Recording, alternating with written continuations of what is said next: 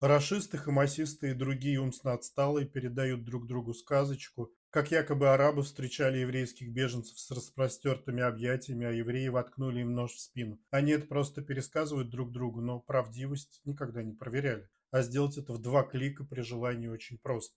Давайте развеем еще одну нацистскую сказочку. Во-первых, не говоря о том, что евреи здесь жили за полторы тысячи лет до арабов, вернувшиеся евреи давно скупали эти земли еще в XVIII-XIX веке. И, например, вся территория будущего Тель-Авива была выкуплена у арабов.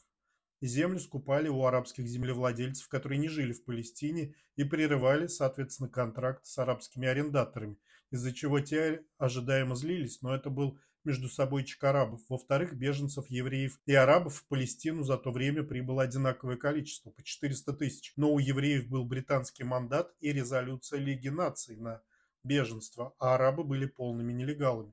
В-третьих, всю дорогу арабы устраивали еврейские погромы в 1920, 21, 29, 36, 37, 38, 39. Сотни евреев были убиты, многие ранены, большой объем имущества уничтожен. Как вам распростертые объятия? Постепенно евреи создавали силы самообороны, потому что британцы их не только не защищали, а на время погромов выводили войска из городов, а после погромов возвращали. Арабские экстремистские группировки, которые вели вооруженную борьбу с англичанами и евреями по факту с евреями, уже сто лет назад использовали современные методы. Свое финансирование они добывали в основном рэкетом своих же соплеменников. Например, выставляли вооруженные кордоны на шоссе, останавливали арабских водителей грузовиков и взимали с них пошлину на дело борьбы с сионизмом сто лет назад.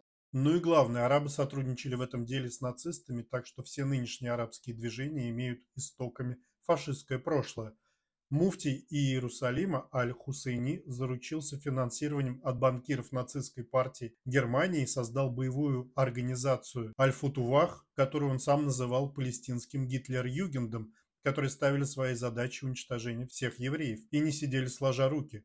В 1939 году Рейх профинансировал арабский профашистский переворот с целью убрать британский контроль и убить евреев. Британцы уничтожение евреев еще бы пережили, но не могли допустить усиления Германии у них в тылу и бросили существенные силы на подавление восставших.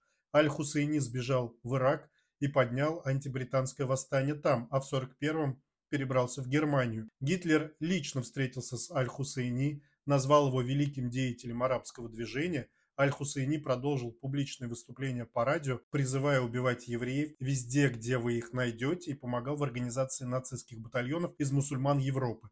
Аль-Хусейни счастливо пережил поражение Германии и всплыл в 1947 году в Каире как один из лидеров антиизраильской войны, руководителей Газы, а заодно и противник хашемитской династии Иордании. В 1951 году в Иерусалиме человек Аль-Хусейни убил иорданского короля Абдаллаха.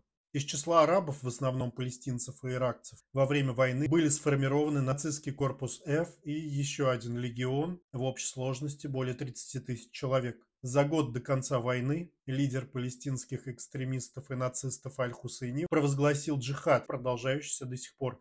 Так что продолжающиеся события буквально наследуют фашизм против евреев. Не верите? Идите проверьте.